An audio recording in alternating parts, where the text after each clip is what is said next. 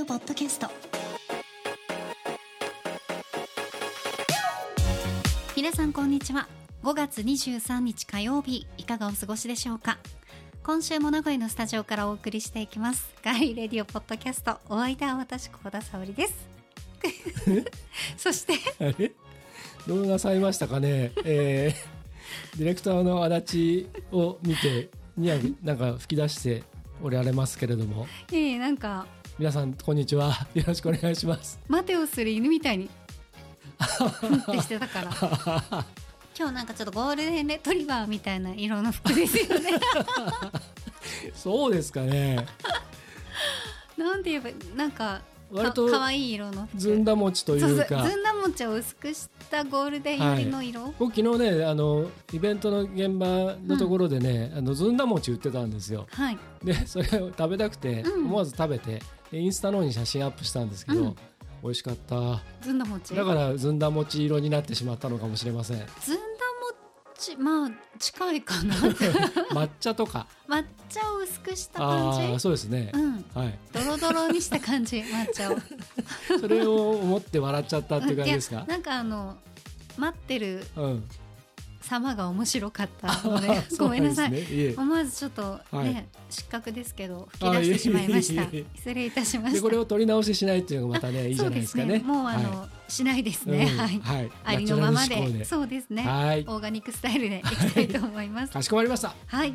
もう今日は言っちゃいますが、うん。トークテーママシーンの日です。お。今月。そういうことね。最初のはい。なので、もうサくクサクとオープニングはいきますよ。はい。はい。そうしました。はい、皆さんからのメッセージは今聞いてくださっています。ガーリーレディオポッドキャストのページにメッセージフォームがありますのでそちらから送っていただくか番組のツイッターもあります。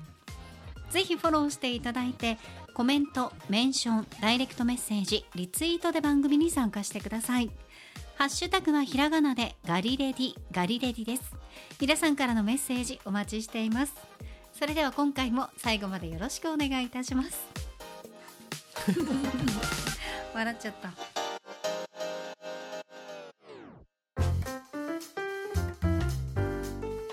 タジオからお送りしています。ガーリーレディオポッドキャスト。はい。さて今日はオープニングでもご紹介いたしました。どうしました張り切ってるというあれです。よアピールですよ。腕をはい。屈伸屈伸運動。ボートを漕ぐようなはい。運動をして肩甲骨をちょっと今温めて、はい。温めてが言えなかったですけど。当番に備えて。はい。もう来ますからね、はい。やってまいります、えー今月のトークテーママシーンの日です、うん。スタッフさん力作のトークテーマが入ったこちらのトークテーママシーンから1枚ずつ引いておしゃべりしていきます。はい。前半と後半でいきますね。うん。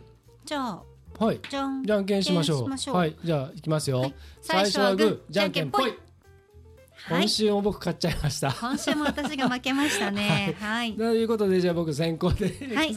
お願いいたします。勝っても高校に回れないというですね。いかわい。そういうはい。じゃあ行きますよ、はい。じゃあこちらがトークテーママシンの音でございます。はい。アナログ。はい。シャッフルしました。はい。じゃあ、えー最初の、えートークテーマいきたいと思います。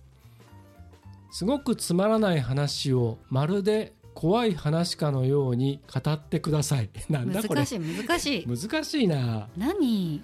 すごくつまらない話をまるで怖い話かのように。えっとなーつまらない話はいいっぱいありますけど。あわかりました。はい。えーっと昼間は暑かったんですけど夕方からなんか妙に風が吹いて寒いな寒いなと思っていたんですね。でお腹が減ったのでまああるもの適当に食べようかなと思ったんですけどまあちょっとこう靴を履いて外に出てまああのこの夜風に当たるのもいいだろうと思って、えー歩き始めたですよ。でそしたらあの、えーコンビニの前を通りかかった時にあの全然知らないおばあさんが背中がこうちょっと丸い感じの小さなおばあさんがいらして。で、えー僕は別にコンビニに寄る予定はなかったのでそこの前を通り過ぎようとしたら呼び止められたんですよ。でやだなだな。怖いな怖いな。と思っていたら「お兄ちゃんお兄ちゃん」僕別にお兄ちゃんじゃないけどまあお兄ちゃんって呼ばれたのおばあさんから見ればお兄ちゃんかもしれないんですけど「ははい」でおばあちゃんの方を見るとなんかニヤニヤ笑ってあの「お兄ちゃんいくら当たった?」って言うんですよ。は？うん？わし50円当たったって何怖い。なんかくじかなんか「お兄ちゃん100円当たったか?」っつって「いや僕くじ買ってないんで」でわわし50円当たって「ゼロよりはええわな」って。いう話でした。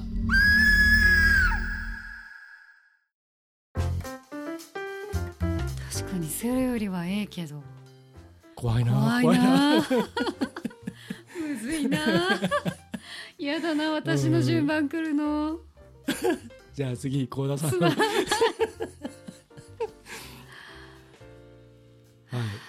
い。やるんですか？私も。やんなきゃダメですよこういうのやったことないんだよね、うん、これでもまあオーディションだと思ってやんなさいよあんた。すごいつまらない話を。ある怖いわ。それが怖い。まるで怖い話かのように語れと、うん。うん。ちゃんとやってきなさいよオーディション受けるんでしょ？あ怖い。マネージャー。怖いわ最低限のことやってきなさいちゃんと。怖い。そういう。落ちてもいいから。女子マネージャーね。怖いですね。じゃあ行きましょうか。はい。はい、いつものように仕事に行く準備をしてたんですよ。普通に長いパンツにカットソー着たんですね。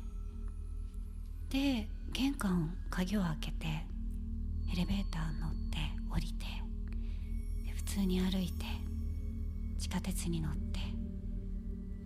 でなんか地下鉄に乗ってる時になんか背中がもぞもぞもぞもぞもぞもぞ怖いななんか当たってるなやだなやだなってって思ってたのね。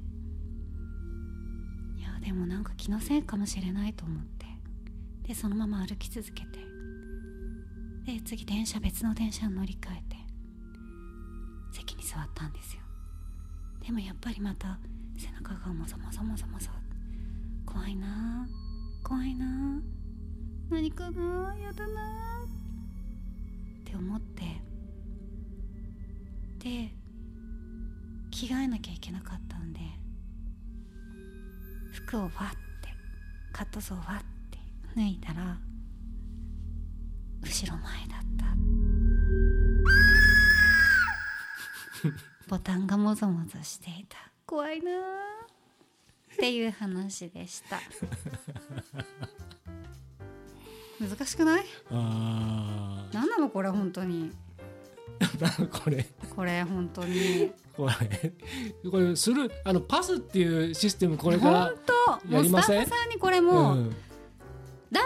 何をこれ何を求めてるんだ？そうこれ入れてきたので、うん。本当に。次からは来月からはパスっていうのをありにしましょうか？そうですね。引いた本人とこうね。うん。ちょ協議を競技を 競技を重ねた結果、うんうん。うんねパスって。うん。まあやっちゃいましたけど今日は。あーちょっと難しかったですね、あの後ろ前。後ろ前。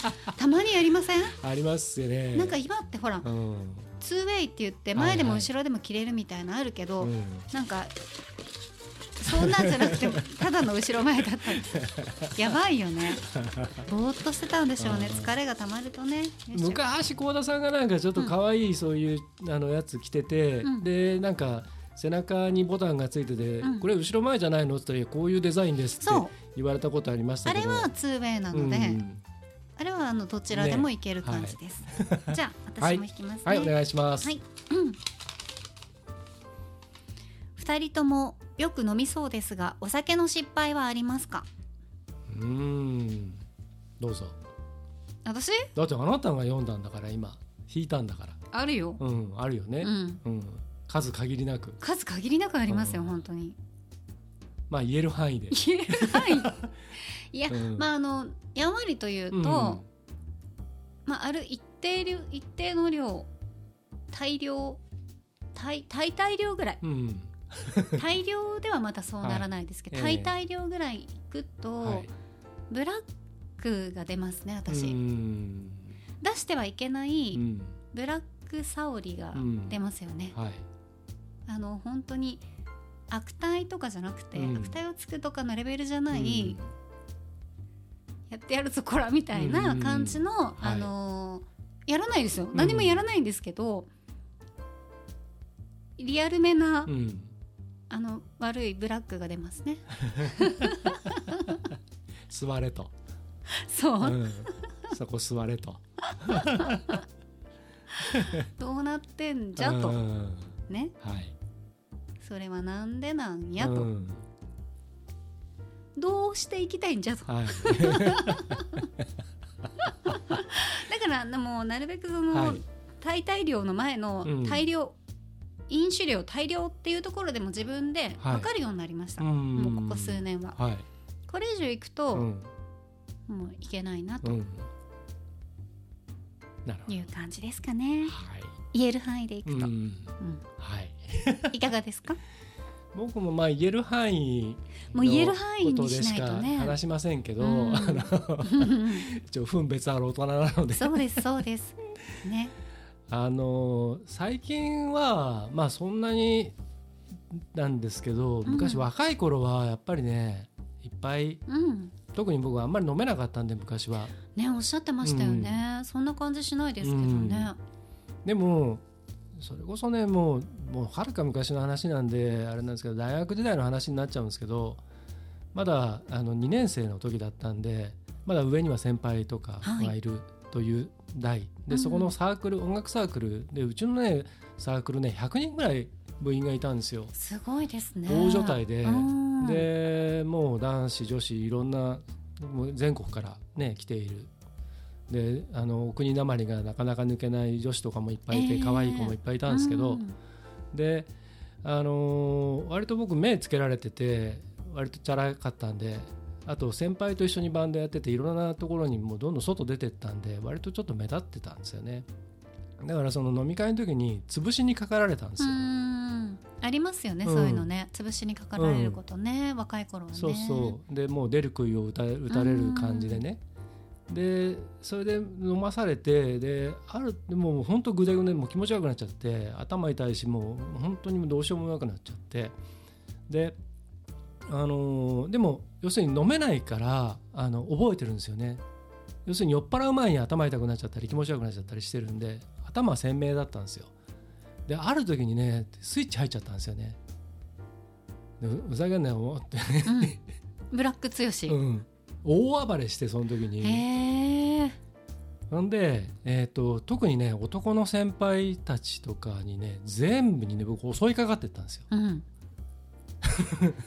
パンチパンチパンチみたいじゃなくてもうなんていうか言葉でね。言葉じゃなくて、うもう要するにねあのキス魔になったんですよ、あそっち？うん、襲うってそっち？そうそう頭なんか知らないけど変なスイッチ入っちゃって。もうチューしちゃうみたいな。もうもうもうダーってもうとにかく片っ端から。チューしてったの？うん、だからそのなんていうか「なんだろう」っつって、うん。でキスさせろみたいな感じで。嫌な後輩。そう。なんか知らないけどでそれで大暴れして、でうん。逆に女子の先輩とかからなだめられたりとかして。で女子の先輩にはキスさせろって言わないんですよ、あちゃんとしてるんですね。うん、へー。先輩すみませんありがとうございます。とかやってみっともないとこ見せましてとかって言いながらうん。男の先輩来ると「ねめおだろ」っつって、チュッてして。うん、っていうのをやってでその次の日から、えー、と僕そのサークルの中での僕の立場が全然変わって誰もちょっかいかけてこなくなったんですけど キスマって言われてたでしょそううね代わりにすごい距離を取られて。ねでなんか女子の後輩たちはなんか面白い事件があったっていうんでそれが伝説になっちゃって。っうん。ていうのがありましたね。語り継がれてるかもしれないですよ今でも。今もだからその同窓会が何年か前にあったんですけど、うん。その話されてやっぱみんな鮮明に覚えてるんですね。僕僕が忘れてたんですけどそんうなん話をね、はい。ああれすごかったなみたいな。でお前いなかっただろみたいな下の台の。だからもう語り継がれてたんですうんうんうね。ん。っていうのがありました。へえ、はい。い、ますよねキスマンになる人ね。うんまあはい。じゃあ行きますよ、はい、可愛い失敗なんですね。はい。うん。んねあんまりあの すごいのは喋れませんので、うん確かに それはそう。ねうん、はいじゃあ行きますよはい。新しいスキルを一つ獲得できるならどんなスキルが欲しいですか？今リスキリングがねうん、あの話題ですからねリスキリング。うん私はもうわ一つ決まってます。おおー先にじゃあ言ってくださいよいいんですか？うん人見知り克服のスキル。おおーどういうことなんですかね？どうすればいいですかね？積極的にこう声をかけるとか。できない。いや獲得できるならっていうから人見知りのね。そうですね。あのやっぱりその理由がないと無理ですよね。うんうん。うん。なぜって。そうね。積極的に声をかけたところで、何かが得られますよだったら、そのちゃんとした明確な理由があるんだったら行きますけど、うん。うんじゃないと人見知りの人は人見知りを克服することは不可能うん。です、ただ私の場合はよく仕事とかでね、うん。見ててわかると思いますけど、はい。人見知りに見せないスキルはもう大丈夫なんですよ、そうですね。もう完璧に得てるんです、むしろそれで誤解を与えることあそういうことなんです。あすごいやっぱりうん。フレンドリーですね、みたいな。小田さんは僕に気があると思われちゃうはいタイプですもんね。そうそれはないと思いうん。あるますけど、と思います。よ。僕にって僕じゃなくて、その相手の。ああ、いやどうなんですかね、はいそれはわからないですけど、うんねえ、はい。いやいやそうだから人見知り克服スキルが欲しいですね。はい。うん、なるほどね。はい。僕はなんでしょうね。まあスキルということで言えば、うーん。ピアノをちゃんと弾けるようになりたいうんうん、まあ別に頑張ればできるスキルですけどなんかももうちょっとちゃんと弾けるように弾けてなんか1曲ぐらいあのちょっと歌えたりするといいなとは思いますね。別に誰に聴かせるわけでもないんですけど、もしピアノが弾けるようになったら、うん、まず最初に何の曲を弾いてみたいですか？あーうんなんでしょうね。あのエリーゼのために。うんうん。あの本ねピアノピアノの本にあうんったじゃない買うとね。そう。買うとじゃなくて習うとね。習うとある、うん。あるやつね。なんでしょうねあのなんだろうなでもやっぱりあの特に前もちょっと話題に出しましたけど坂本龍一さん僕好きだ好きなのであの彼のなんか代表曲とかをうん。なんかこうピアノ一本で特にあの NHK で放送されたあの最後のライブの映像で弾いてたようなことができたらいいなって思いますね。うん。まああのオチもない話ですけど。いやいやいや、はいこれはねスキル、うんまあ現実的な本当にスキルだったら私も英語、うん。うん。もうねはい。私さん喋れるし私も家族でね、うんあの話せるうん子がいるので、そうなるとなんかいいなって思いますね、うんその喋れる人を見てるとねでもやっぱり語学は普段使ってないと。そこなんですよ、んそうなんですよだから今うちで、うんあの一緒にあの仕事やってくれてる若いあのスタッフの女の子たちで、うん。えっとまあ、外大に行ってた子はい。で留学もしてたんですけどで今、まあ、あんまり喋る機会がないんでっつってでどうしてるのっつったらポッドキャスト聞いてるっつって言ってました。そうですようんね、語学系のポッドキャスト聞いて耳を鳴らしてるああいう子たちってうん。本当に全部スマートフォンとかも、うん。あの日本語表記じゃなくてうん。英語表記だし、うん。全部あの全てのものを英語のやつで聞いたりしますもんね。そうですね、うんうん。もう家族でもう大体、えー、と何人か、うん。な家族っていうか親戚も含めて、うん、弟さんとかもね。弟もそうだし、うん。姪っ子一個もそうだし、ううん。んうちの家族もいますけれども、ねあのまあやっぱりできるに越したことはないですからね。ね。語学はね、うん。これからの時代特にね。はい、はい。ということです。はいありがとうございました。あこれ後半だね次は。うん、3ついきましたんで、うん。じゃあ1曲挟んで後半いきましょうか。はいわかりました。でここで一曲お送りします。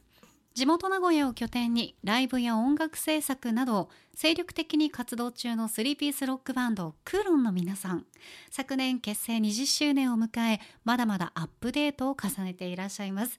そんなクーロンの皆さんからメッセージが届いていますので聞いてみましょうガリレディオをお聞きの皆様どうもクロンです。イエーイ。よっよ大田さん足立さんご無沙汰しております。お元気でしょうか？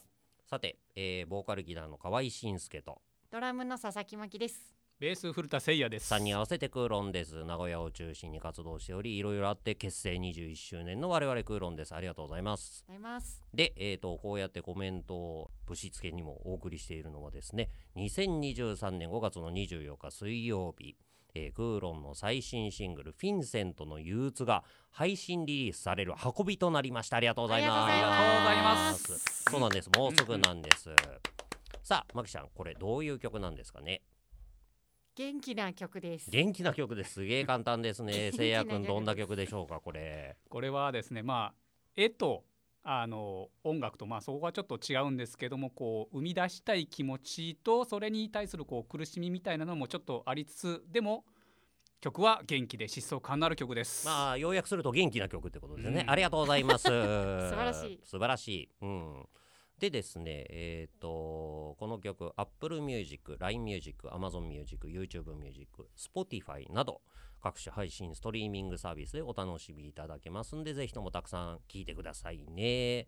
そしてそれを引っ提げて2023年6月の3日4日に行われる東海地区最大のオムニバスライブサーキットイベント栄スプリング2023に我々クーロン出演します。ありがとうございます。ありがとうございます。えー我々クーロンは6月の4日の日曜日名古屋栄の RAD というライブハウスで17時より出演予定となってますんでぜひとも遊びにいらしてください。お待ちしてます。お待ちしてます。もちろんこのフィンセントの憂鬱も演奏するので事前にたくさん聞いてですねぜひとも参戦してくださいね。よろしくお願いします。お願いします、はいそれではまきちゃん何か言い残したことありますか？明日が発売です。明日からライブの日までいっぱい聞いてほしいです。うん。それを聞いてライブに足を運んでいただいてまきちゃんとせいやくんと一緒にトゥットゥトゥッといてくださいと。そうですね。そういうことですね。トゥットゥ言いましょうトゥットゥトゥットっていうのはあと何秒後かに分かりますので。それではお聞きください。クーロンでフィンセントの憂鬱。どうもありがとうございました。ありがとうございました。ありがとうございます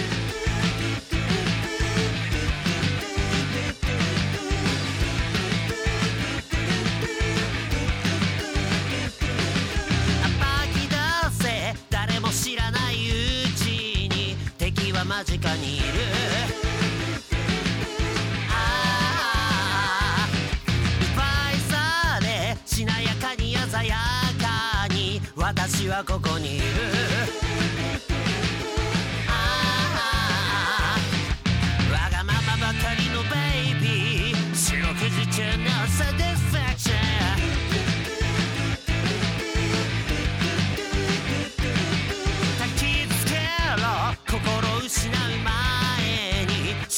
はそこにある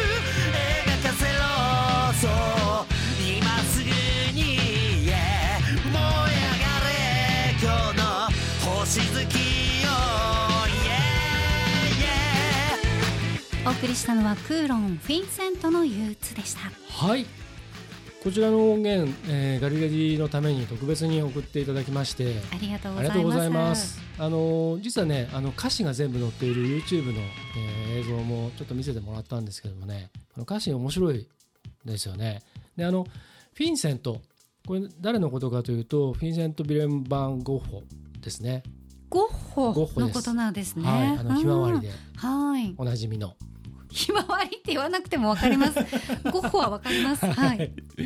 えー、5本といえば龍角散ではないですよ。は い。面白くない。流れてねじれてにじんでいく。ただ、えー星屑刈り取る三日月よ希望も未来も捧げてやる。描かせろ。そう今すぐに。っていうね。うん。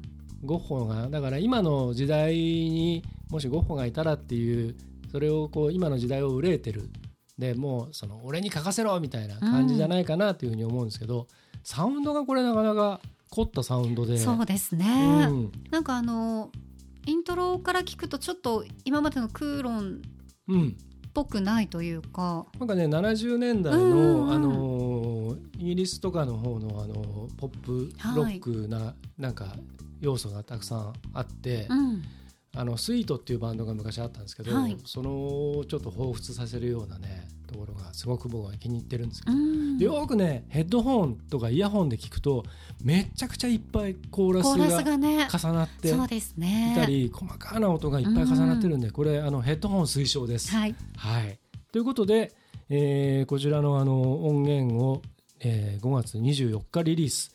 で、えーさらにライブが決まっているということで。はい。え6月3日4日名古屋市の繁華街栄一帯のライブハウス各所で開催され120組近くのバンドやアーティストが出演するライブサーキット栄スプリングにクーロンの皆さん登場されますよ。うん。え6月4日日曜日に出演ということですので、えー詳細なんですがクーロンとサカスプのウェブサイトや SNS ぜひチェックしてください。はいサカスプは2006年から続いているので結構ね、ねえ。まあ、長くなりましたね。ですね。うん、もうあのーえー、と20近くのライブハウスでうん、そうそうそうそう、開催されるんだですよね。から結構楽しめますよね。ですよね。リストバンねドつけていそうっぱいね。そうですははい。い。皆さんもぜひお出かけください。そしてガリレディにも皆さんまた遊びに来てください。お待ちしてます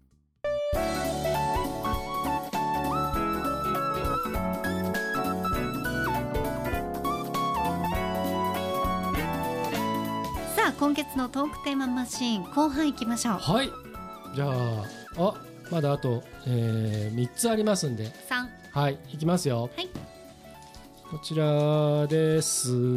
はい。どれだけ仕事を頑張っても評価されません。今の仕事を辞めるべきでしょうか。あ、お悩み相談来ちゃいましたよ。来ち。ゃいました。これたまにありますね。ん。大丈夫ですか？足立さんスタッフのスタッフさんとの関係は良好ですか、あのね、おかげさまで、そう今とっても良好なんですよね。評価評価してあげてますか？あ、もちろんもちろん。うん。あのみんな足立さん大好きなんで。あよかったです。じゃあこれ隠れ隠れはい。足立批判の人がいるんですね、ですかうねん。それが別のね、うん。ことに関してかもしれないですが。評価されません、うん。ん。まあでもちゃんと言葉にしてちゃんとねいいところをね認めてってあげないとなっていうのをちょっと改めて思いました。はい。はい。えっ、とこれうちのスタッフなのかなまあいもぐりが入ってる可能性が。うん。はい。うん。あの評価って難しいんですけどでよくあの適材適所っていう言葉あるじゃないですか、はいで適材適所のその捉え方をあのポジティブに捉えなさいっていうのを僕いつも言ってるんですね。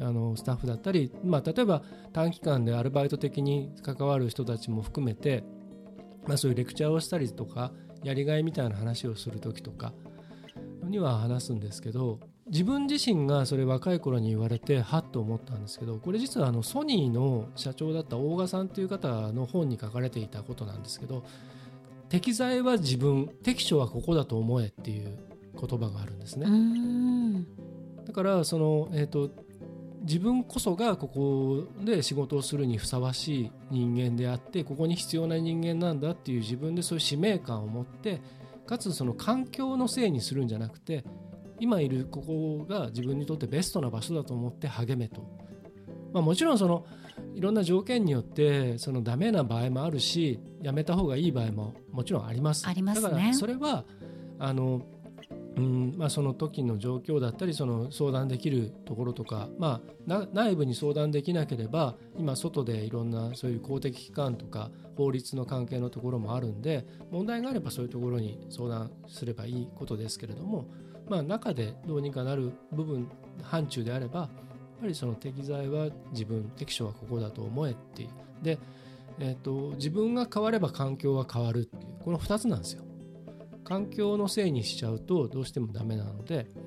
だから自分がいろんな考え方だったりとかそのを変えていくことによって周りを変えていく。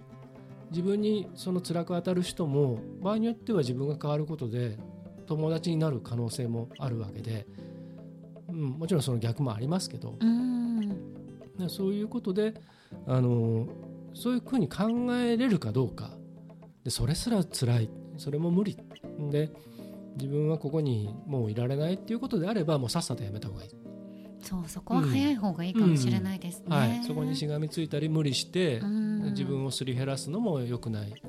だから努力して突破できるのかできないのかっていうのでもし迷うのであれば本当に相談できる人にちゃんと相談すればいいと思いますね。うん。はい。いやいやこれはね、はい。あれですね。あどれだけ仕事を頑張っても評価されない。まあうね。え、ん。まあ、とってもその評価してほしいっていう方は辛いんだと思うんですけど、私は新人の頃から選ばれないことオーディションっていうものがうん。当たり前にある環境で、前足立さんとかにも話しましたけど100以上は落ちてるので、うんそのとんでもない数受けさせられるじゃないですか、新人の頃からね、ブワーってもう、うん。あれいけこれいけって。なので選ばれないイコール評価されてないっていうことになるでしょ、うん。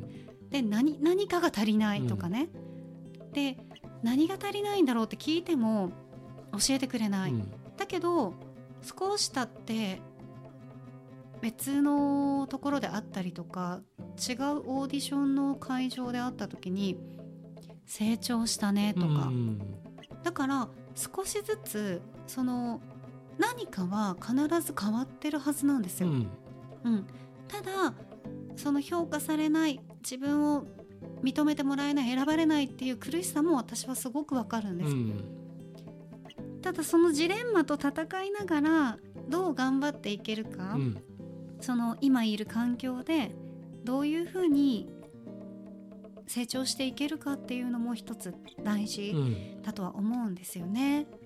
だから心をすり減らすまではもちろんやらなくていいし、そこね、ううん。そこが一番大事、そうですね。心をすり減らしたりとか体をすり減らした後に待っているのは、えー無感情とご飯が食べられなくなるのと寝れなくなるっていう、はい。経験者は語りますよ、何歳になってもあるんだなと思いましたからね、うんはい。地獄のような場所は存在するので、うん。うん。そうですね。ただ多分今4月に入社したりとか、うん。例えば1年目です。うん。もう1年経ったから、まあ、1ヶ月経った2ヶ月経ったからそろそろね少しあ頑張ってるねとか、ね、評価してもらいたいっていう人はたくさんいらっしゃると思うんですよ。はいそれをちょっとでもいいから上司の方とか上の方とかは「あ何？今日も早く来てるの偉いね」とかそれだけでいいんですよ。うんあ今日なんかすごい髪型いいねとかでも、うんあ自分を見てくれてるんだっていうことが見られてることがその人的には自分の中の自己肯定欲を上げてうん。評価されてるっていう風に自分でブラッシュアップしてすり替えていくので、うん。人ってそういう単純なものだと思うんですよね。そうですね。だからやっぱり周りも何か気にかけてあげるっていうことも大事だし、あのそれもプラスの言葉をかけてうん気にかけてあげるっていうことは大事かもしれないですうね。ん。だからまあ無理だったらやめちゃえばいいと、うん。うん、そこを無理する必要はないと思います。だからちょっと話があのそれますけど、うん。あのこの前この前というか最近特にあの若い人たちのそういうあの痛ましい事件とかいろいろあってその自らの命を絶つとかっていう、そういう人たちに対してそのあのえっと最適なアドバイスっていうのをいろいろ考えてた時にあの死んじゃダメだって言っちゃダメだっていうんですよね。その選選択肢すら与えられないのか自分はって思っちゃうらしいんですよ。要するに逃げ道を塞いでしまうっていうかね。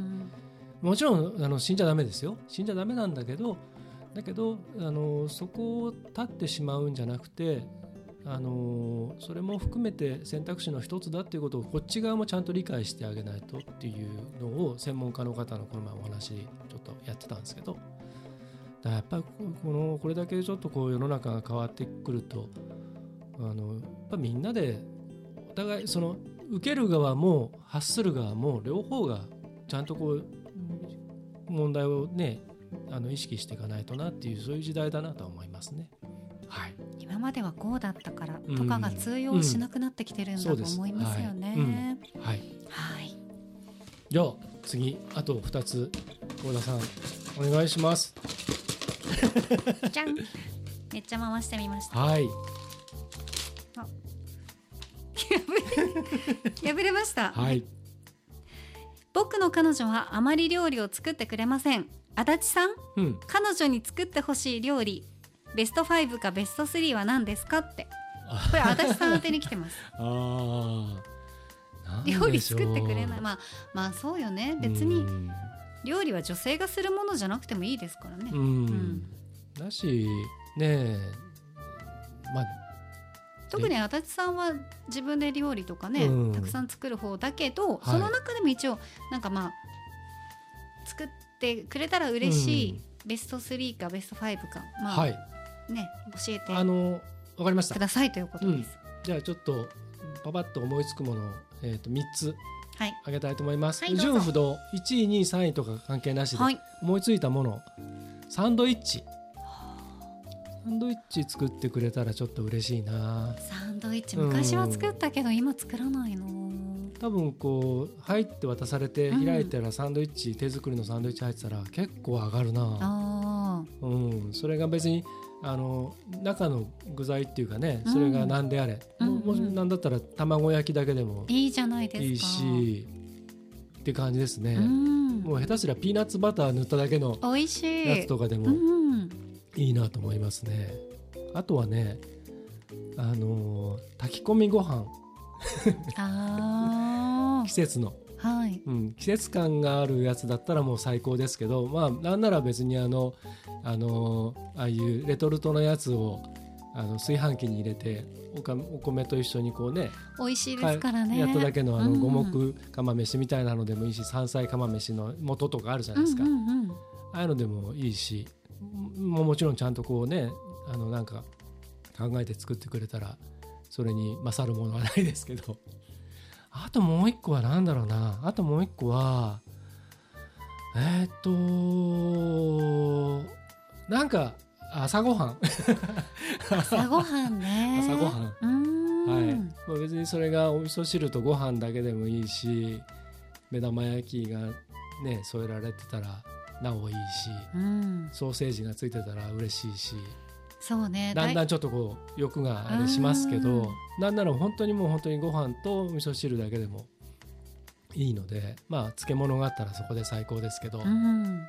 朝ごはんを作ってくれて「はい食べて」って 言われたら嬉しいかもしれないですね。はい、うん。いいですね。はいじゃあ逆に幸田さんはなんかこれ作ってあげたいっていうのありますか、作ってあげたい。うん、今今思いつくパッてあげたい。うん、あ別に僕じゃなくていいですよ。えー、足立さんに作ってあげたいんで、その自分が作るものの中だカレー？ああカレーかな？はい。うん。うん。カレーだったらあの、うん。キーマカレーとかだうん。とフライパンでささっとできるので、スパイスパーって入れて。昔なんか一回カレーの話をした気がするんで、ガリレディじゃなかったかな？なんだか忘れちゃったけどなんかカレーの話を二人で飲みながらだったかな、なんかしてた。したかもしれないですね。こういうカレーを作ってキーマカレーがどうのこうのみたいな話をしてましたね、うんうん。それはそれでいいと思います。はい。じゃあぜひ、はい。スタッフさん彼女さんに料理作ってもらってください。はい。じゃあはい。最後一つ、ちょっと順番が途中変わっちゃったかもしれないですけど僕から始まってなんで僕で終わるのかよくわかんないですけど。うんじゃあまあいいでしょう。んまあいいでしょうね。はい。じゃあ引きますよ。はい。じゃあ最後のトークテーマいきます。はい。タメ口と尊敬語、うん。二人はどちらで接してほしいですか？接してほしいっていうのはこれ異性にってこと？いやー普通まあでも仕事。まあでも仕事だったらタメ口なんてないでしょ、ああそうか、うんやでもたまにありますけどね。ありますね、うん。う んメールでも語り口でねうん。入ってきたりするって言ってましたよね。最近ね、うん。この収録の前に幸田さんとちょっと話しましたけど、ねあの報告書とかが交互体で書かれてる報告書を見た時えに、うん。僕もう本当にねあの気を失いそうになりましたけどあとメールとかでもありますしまあまあそれはしょうがないですよね、うん。そういう教育を受けてなかったりそれで通ってきちゃったりするんでしょうから。でもそんなの例えばその何？あの、えー、とテストとかでそういういわゆるその何？あの文章問題みたいなのとかでねか回答を何文字以内でまとめなさいみたいなの時にそういうのやってこなかったんですかねとか思っちゃいますけどね、やりましたよね。うん普通にだってね、普通の教育受けてたら多分ないと思うんだけど、うんうんうん。あるんですよ。今そういうのが。だそういうのは突っ返しますけど、うん。ねうん、どこにも出せないからダメだこんなのっつって。そうですよね。でましてそれをこっちで報告書ですからね。でね最近よくあるのがそれをねあのなんていうの？どうせ直してくれるでしょ？そうと思って送ってくるんでしょ？うんうん最終的に提出する担当の方がそれをまあしょうがねえなって言ってであの直しちゃったりするから余計そうなっちゃうんでしょううけど、んまあまあまあそれはちょっと置いといて、はい。まあ、例えば仕事はありえない話だと思うんですよ。うん。ままあ、例えばじあゃあ尊敬語でね。うんうんまあ親しい人だとしましょう。はい。でもこういう質問っていうことはあれなんじゃないですか？まあでもどうなんですかね人にもよりますけど、うねんどうだろうね。えでもいきなりなんかああみたいなうんこれじゃあみたいな感じは嫌かな。ですよね。浮かびました？誰かね、うんそういう人いるじゃないですうんいか。ますね。いましたね何人かね。はい。あやってんの、みたいな。元気して生きてたの、みたいなね。生きてますよね、うんそりゃ。頑張って生きてますよみんな。おめえは友達じゃねえって いますね。僕ですらいますからいね。ますね。あだっちゃんとかっつってうん、誰だっけ？っていう やっぱいますよねね。。なんですかね、最初はなんかえあれ？うんうん足立さん？とかで言ってほしいですよ、うん。ご無沙汰してます。女子か。ご無沙汰してます。足立さんご無沙汰してます。うん。触ってもいいですか？あすごい。リアルな人えリアルだった。久しぶりだからちょっと触ってみた。すごい。あすごいすごい。距離を置きましょう、うん。そういう人とは、はい。うん。もね。うはい。本当に。あ 3D じゃない。すごい今目にみちゃんと目の中に足立さん入ってますよ鼻で笑っちゃいますね本当ね,、うんね。本当にもう。まあまうん。ウーロン茶飲ませておきましょう、鎮静させましょう、うん。本当にね。あ節度ある。節度ある。接し方であれば 別にね。ねで常識とかねの中で、えーまあ別にね普通に例えば仕事の相手だとしても、その何かそのちょっと打ち解けた状況の中で、まあ、多少ね話の流れで勢い的にちょっとタメ口っぽくなっちゃったりとか冗談めかしてうん。言う範囲だったらいいですけど、うん。そこの一線を越えるなよっていうのは実は僕ずっと思ってるので。うん。そういうの厳しいですもんうん。ね、小田さんもそうなんですけどあの、ね、小田さんもそうじゃないですか、うん。こっからこっち入ってくんなよっていうのはあるでしょ、ありますね、うん。私たち結構あの明確に、あのドドンっていうのをちゃんとつけてるんですけどね、あなた友達じゃないのでっていうね、うん、だからそこ。をねえ。はい。なかなか難しいですうね。ん。なのでまあこれ聞いてらっしゃる方の中で僕らとそういう接し方をする方はいらっしゃらないと思いますけれども。ね。はい。皆さんああののリスナーさんなので、ね。うん、あのありますということで、はい、どどどうせあのどちらで接してほしいかというのは答えると、えーちゃんとわきまえてくださればあのいいですよという。時と場合で。はい、はい。それは一致とはいいうことで。はい、はい。満場一致で。はい。よろしくお願いいたします。はい。はい。ということで今回はまあ結構真面目系多かったのかな？ですね。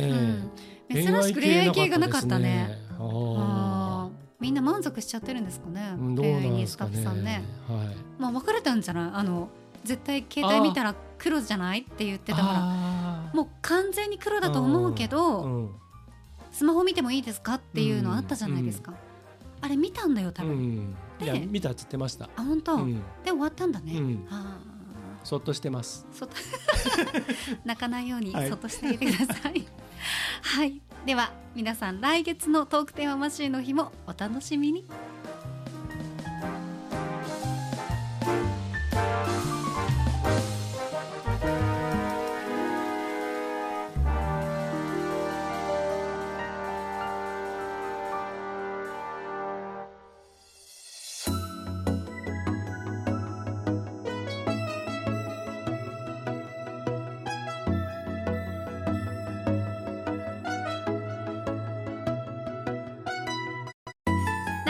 タジオからお送りしてきましたガーリーレディオポッドキャストエンディングのお時間です。はい。ではエンディング恒例まるまるの時に聞きたいおすすめの一曲。今回のテーマは剛殿お願いします。はい、えー、いろいろちょっと調べてみました。そしたらね今日5月23日はキスの日だそうです。ということで、えーこれなんでかっていうとね日本で初めてキスシーンが登場する映画、うん。これがね佐々木、えー監督の「二十歳の青春」というはい。作品だそうで、1946年、うん、のこの日にこの5月23日に風切りされたことからキスの日というふうにへ言われてるそうなんですよ。だからキスしてます最近。えーっとえーしてる？したな？したんだな？そうえか、ーということでですね、キスがタイトルに含まれるおすすめあほらほら。動揺してる。ということでキスがタイトルに含まれるおすすめの一曲ということで、はい。えーお送りしたいと思います。はいいいですね。はい、では、えー先行は 沙織殿でございますので、はーい。えー最近キスを、えーしたかどうかは聞かないでおきますので 聞かないでおくんですね。はい。ということで、えーキスがタイトルに含まれるおすすめの一曲先攻幸田沙織。 Hi-STANDARD My First Kissおおハイスタですか。ハイスタです。はい。初めてのチュウの英語版です、うん。はいはいはい。そうサビのんとこだけは初めてのってね、うん言ったりしますけどこれ好きですね、はテンポもいいですしハイスタよく聞きましたね。うん、まあライブ見たことあります？ライブあります。うんいいよね。ですよね。私あの南波さんのファンだったんですけど、ハイスタの中でもね、うんうんそうそう。そうなんですか？なんかたぎるっていうか、うん。ハイスタとかああいうなんか時代自分たちのちょっとこう若い時のバンドの曲とか聞くとすごいなんか熱くなれますよね今でも、うんなる。うん。うん。ただあのハイスタンダード、えー2月ですねドラムの常岡さんはい。ねがお亡くなりになって、本当にびっくりしたんですけど、すごい私もショックだったんですけどその後横山さんと南波さんは公式の方でハイスタンダードの今後については2人でよく話し続けていくことになりましたとねうん。いうことであの記されていたので、はい。はい、今後どういう形になるかってまたね新しいねあのもちろん常ちゃん常ちゃんとかね皆さん、うファンの方も言われてましたけど常さんとかね、常さんの形も残しつつ、うん。ねこれからのハイスタにも期待したいと思います。はい。はい。では高校行きましょうか、はい。えー今日はキスの日です。ということで最近キスをした足立剛がおすすめするキスがタイトルに含まれているおすすめの一曲後攻足立剛。リンドバーグ今すぐ Kiss Me。あーいいですね。ーです。イントロ好き。はいこれね1980年代日本のロックミュージックシーンが黄金時代っていうぐらいね、うん。あのジャパニーズロックバンドポップバンドっていうかねじゃんじゃんじゃんじゃん出てきて、まあ、軒並みみんなヒットしてだから「プリンセスプリンセス」だったりとかああいうちょっとねあのテレビにも出てくるようなロックバンドっていうかねあのそれが一世を風靡した時代があってその当時登場した4人組ロックバンドリンドバーグの代表曲なんですけど実はねあのボーカルの渡瀬真希さん。はい。三重県鳥羽市出身で、うん。でまああのご存知の方はあれですけどあの結構普段割と鳥羽弁方がね三重弁で喋るんですよね。で実はね彼女アイドル歌手でデビューしててうん。でそのデビュー曲のタイトルも「パールモンドキッス」ってここにもキッスがつくんですけどでなんでパールかっていうと鳥羽市の出身だから、はい。真珠のっていうのがついててなるほどね。でさらに僕実はあの若い頃駆け出しの頃ラジオ番組のディレクターとかをやり始めた頃に番組にゲストでそのデビューしたての渡瀬真希さんが来てくれてでその時にあのデビューしますみたいな感じでこの「パールモンドキッス」を歌ってっていうのがあったんですね。でその後にあの、えっとそのアイドル時代のバックバンドのメンバーと結成したのがリンドバーグ。ででさらにさらにそのギタリストは浜松市出身で、はい、あの地元で喫茶店でバイトをしててでそこのメンバーで入り浸ってたメンバーとあのバンドやろうべみたいな感じで東京行ってみたいな、へえ、うんそういうのがつながりますつながね。まあ、そんなこともあって、ううんんこの「今すぐキスミー」をレコメンドしてみました。はーい。いやいいですね、キスの日。はい、今日はねいろんなところでうんキスをする人がいるのかいないのか、うん、それはご想像にお 任せします。皆さんにお任せしますそう。ですね。ご想像ではなくて、みうん皆さんにあなた次第です。そうですね。しちゃってください。はいさあ私たちがおすすめする音楽は Spotify のプレイリストガリレリレコメンド8でぜひ聴いてくださいガリレリのポッドキャストとともにプレイリストもフォローして楽しんでくださいね。さあ今週も最後までお付き合いいただきまして本当にありがとうございました。はい、トークテーママシーン。うん、うん、今回真面目でございましたが。そうですね。真面目なテーマは疲れないですね。ね。そうですね。逆に。まあ恋愛テーマで疲れるのは足立さんだけっていううこともねもうくたくたになりますよ最近。ケバブ足立っていう名前がね なんかちょっと聞こえてきましたもんね 遠くからねはい。身を削られて日本で唯一ケバブの気持ちがわかる男という。ケバブ足立 なんかデビューできそうですねはい。はいガーリーレディオポッドキャストここまでのお相手は？ケバブ足立でした。そして私高田沙織でした来週もお楽しみに